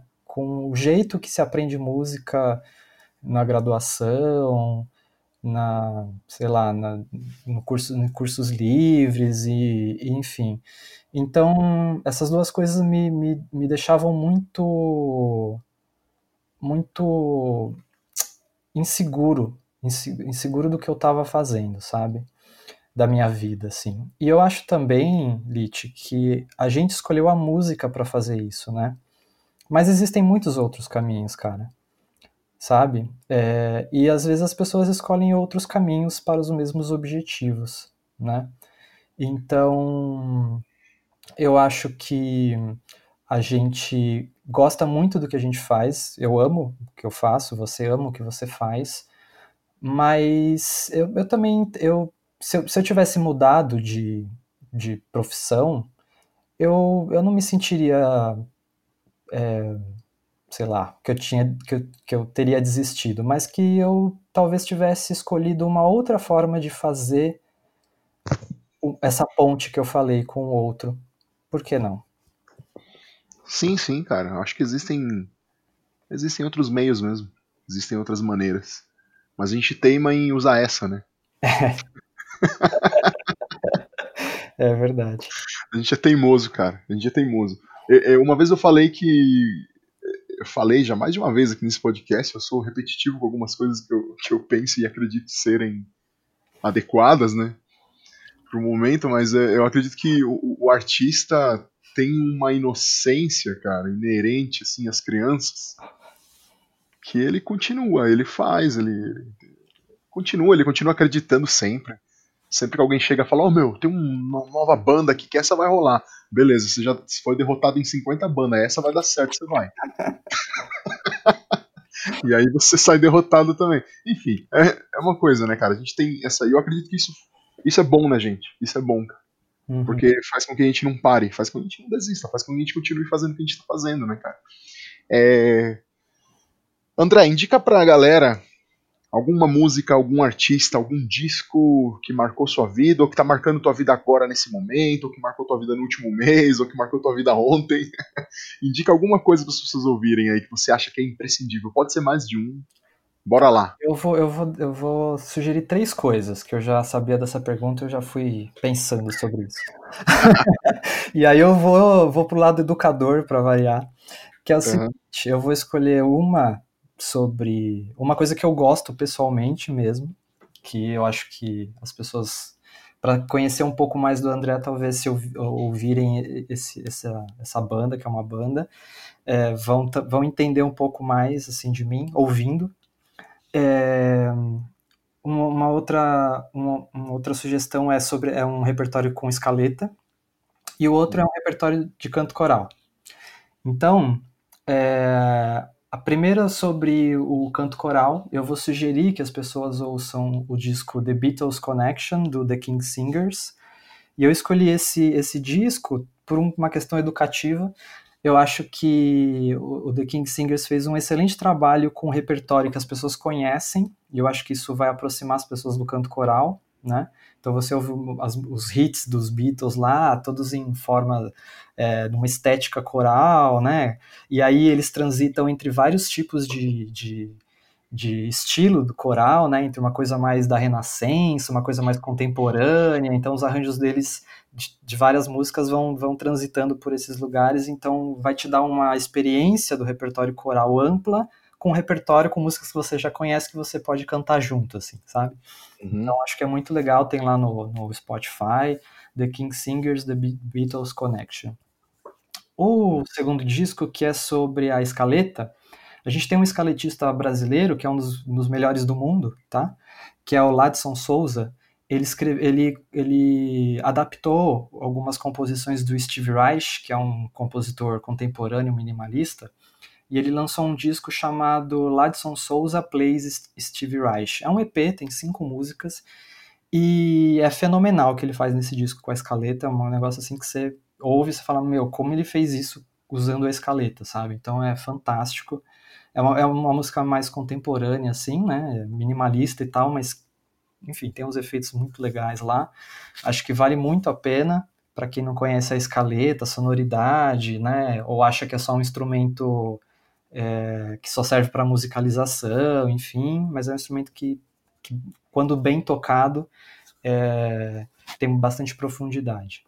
Um, e aí uma indicação pessoal é uma banda que eu indico para todo mundo, que, que, é, que é o Bon Iver, que é uma banda demais, demais. É, que é uma banda americana e, e que eles têm um som é, um cuidado assim com os timbres, com as composições, com as letras, que eu acho fenomenal. E aí eu vou indicar especialmente o disco Boniver, Boniver, que é o, o disco e a banda é o mesmo nome, né? Tipo, é o disco homônimo que chama, né? Se não me engano. Uhum. que é o segundo disco deles, que é, um, que é incrível, assim, orquestrações e tudo mais, melodias maravilhosas, e que eu acho que é, e essa, esse disco me toca muito até hoje, assim, eu lembro que eu sou meio obcecado pelas coisas, né, então eu lembro quando eu conheci esse disco foi em 2012, eu juro para você que até 2017 eu ouvi esse disco, assim, uma música pelo menos quase todos os dias. Muito bom, eu conheci essa banda através de você também. Ah, é? É, pô, muitos anos atrás você me falou dessa banda. Pô, escuta aí, Bonnie Iver. Falei, caramba, vamos, vamos, ouvir. E realmente é fantástico, cara. É. Também me apaixonei, achei muito bonito. Não, não escutei obviamente, efusivamente, assim como você. Mas eu escutei, escutei sim muitas vezes. Isso eu te garanto, escutei legal. sim muitas vezes. Sempre voltei no disco lá deles para ouvir. Uma banda muito legal, gente. Aconselho. Não conheço o Ledson Souza e também não ouvi ainda o The King Singers, que o André sugeriu. Vou ouvir. Sugiro que vocês ouçam também, porque se ele tá falando, é bom, porque eu confio nesse cara. Agora, chegou o momento mais esperado, o momento em que a gente abre a lojinha aqui. E André Santana vai falar para vocês, enfim, os contatos dele e quais são as atividades pelas quais vocês podem contratá-lo em troca de módicas quantidades de dinheiro. Diga lá, André. ai, ai. Bom, cara, eu sou, eu sou meio fracasso, assim, pra, pra falar dessas coisas, viu? Eu sou muito ruim nisso. De vender meu peixe, né? Meu, fazer Somos o... ruins, né? Os, os, músicos são ruins nisso. Nossa. É, a gente é bom nisso. Se tem uma coisa que a gente é bom é em ser ruim nisso. é, vamos lá. Bom, eu sou regente de coro, né? Então, é, gosto muito de trabalhar com grupos. É, se alguém quiser começar um grupo vocal, um coro, pode me chamar. É, não agora, né? Porque, enfim, estamos aí na, no isolamento social. Então, tudo está sendo online, pelo menos por enquanto. E o canto coral é um dos grandes vetores aí de contaminação. Então, uhum. estamos esperando as coisas é, melhorarem e para se normalizar e tal. É, bom, eu sou professor de canto, né? Então vocês, quem tiver interesse em ter aula de canto, eu, eu utilizo uma uma abordagem que é uma abordagem funcional, que é uma abordagem que que trabalha com a ideia de como a, a voz funciona, né? Então tem um lado científico bastante presente de, de entender é, o que, o que precisa ser feito, né, dependendo, claro, de cada pessoa, para que é, a pessoa consiga cantar melhor. É, então, quem quiser me, me achar aí, vocês podem me procurar no Facebook, como André Santana, é, no, no, Instagram também, como André M, arroba André M Santana, com dois N's no Ana, tá?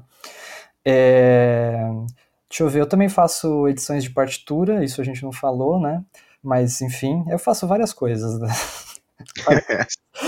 várias coisas. E aí também trabalho com edição de partitura, também faço arranjo, é, trabalho como educador musical em escolas, em projetos, e aí quem, quem também tiver um projeto social e quiser, quiser conversar para ver como, como estruturar né, essa atividade de música, de educação musical, é, e, assim, na verdade, atualmente eu, tô na fábrica de cultura, né, lá da Vila Nova Cachoeirinha, como educador de canto coral.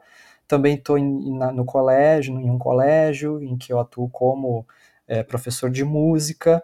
Então, assim, eu estou privilegiando agora, é, priorizando, na verdade, agora alunos de canto, né, por causa da pandemia, e também quem quiser conversar um pouco sobre a escaleta, é, de repente quiser aprender é, tocar um instrumento, eu também estou disposto a, a, a, investigar como ensinar escaleta individualmente, porque eu, até agora eu só fiz isso coletivamente. Mas ah. vai ser uma pesquisa interessante também. Acho muito que é isso, Elite. Eu não sei muito, muito mais, né? Falar. Não, cara, eu acho que é isso também, né?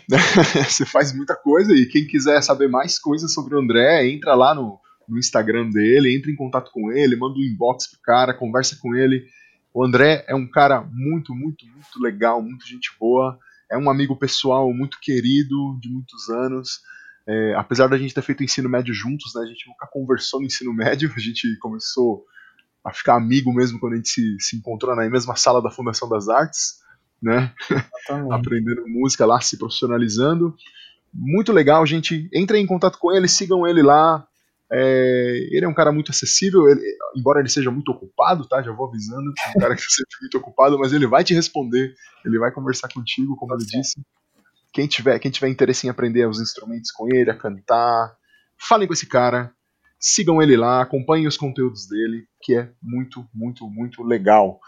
E agora, é, terminando mais um podcast que os músicos fazem, e não poderia deixar de fazer a pergunta cabalística para esse meu camarada que que sempre é tão filosófico e introspectivo em suas colocações e que eu gosto muito de ouvir ele falar. Eu quero tenho uma curiosidade muito grande em saber o que ele vai me responder agora.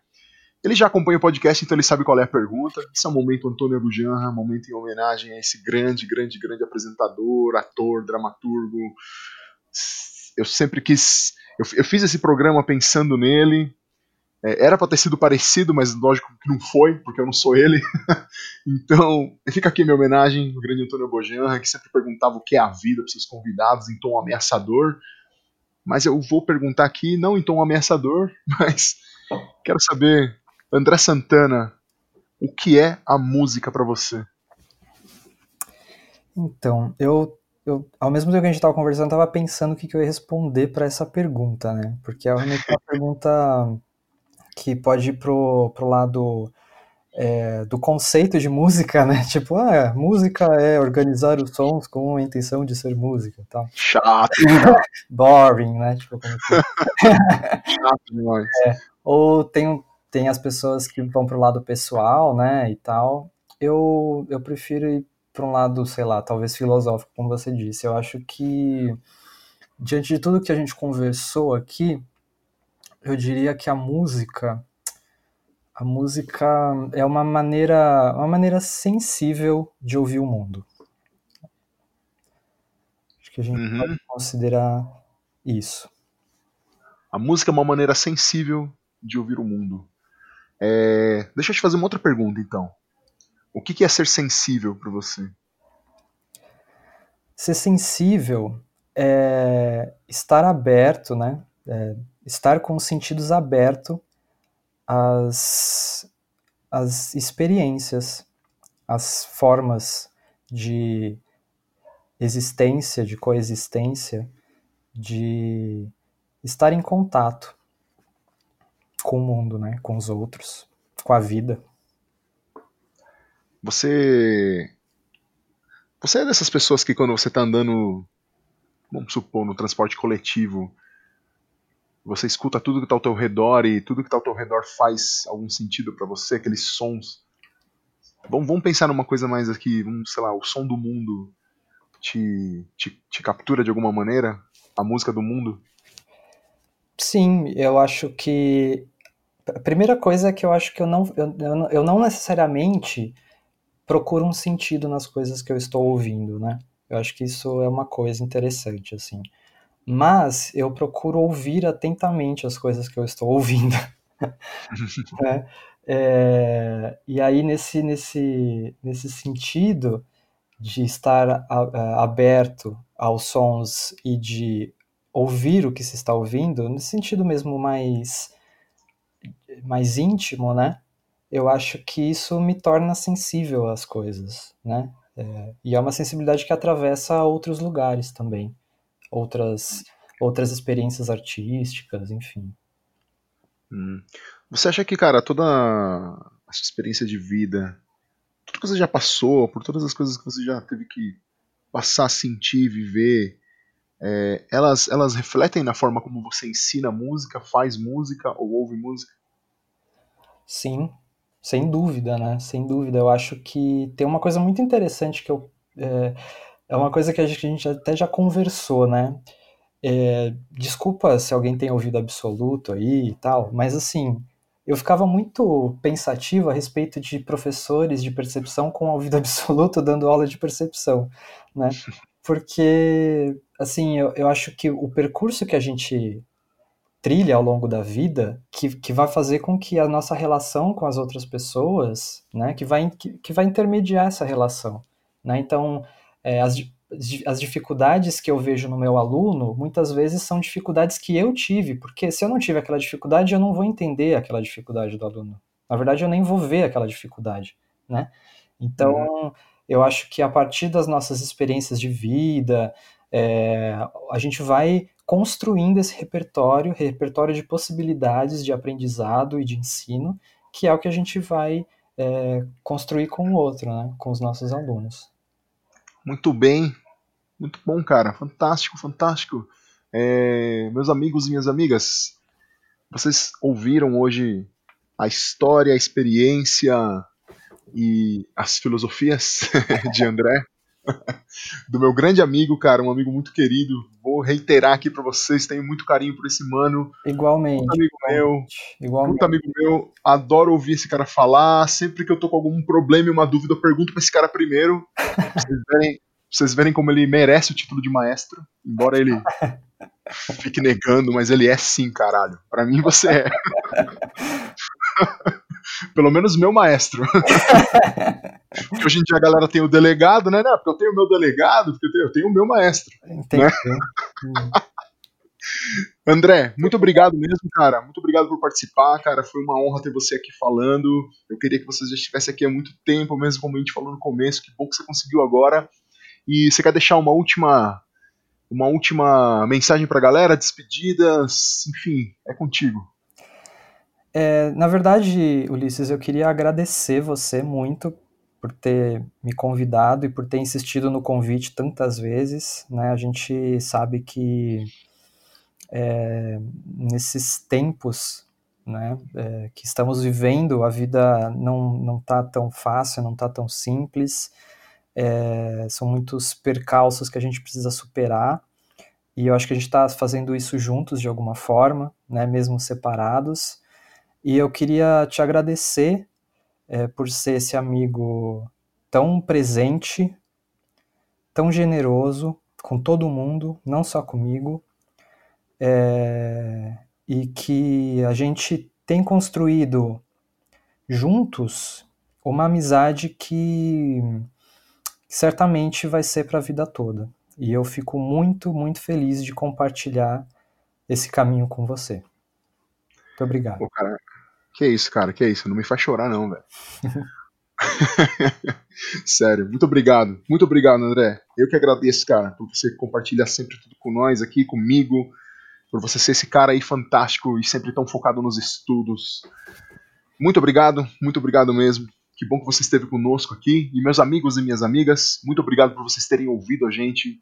Que bom que vocês ficaram até aqui, até, até esse momento com a gente. E se você ficou até aqui com a gente, se você escutou todo esse papo você gostou, se você acha que foi interessante, se você acha que te agregou algo, se você acha que algum amigo ou amiga vai querer ouvir essa conversa e vai gostar disso, Indica para eles, por favor, compartilhe o podcast, manda o link para eles. A gente está em todas as plataformas de streaming, inclusive no YouTube, se você não tiver nenhuma outra plataforma de streaming paga, tá? Tem lá para você poder ouvir. Manda para os amigos, é, curte a gente, me segue lá no Instagram, tá? Os dados estão aí na descrição do, do episódio. Tem lá meu Instagram, tem o Instagram do Estúdio Labituca, que é o que edita e produz este fantástico podcast para vocês, tá? Sigam o André, ele é um cara muito legal mesmo, vou reiterar, fantástico sigam ele. Espero que vocês tenham gostado, espero que vocês tenham refletido e, acima de tudo, espero que isso aqui tenha ajudado muitos de vocês a resolver, nem que seja uma pequena vírgula das questões que vocês têm com música. E se você quer aprender música, por favor,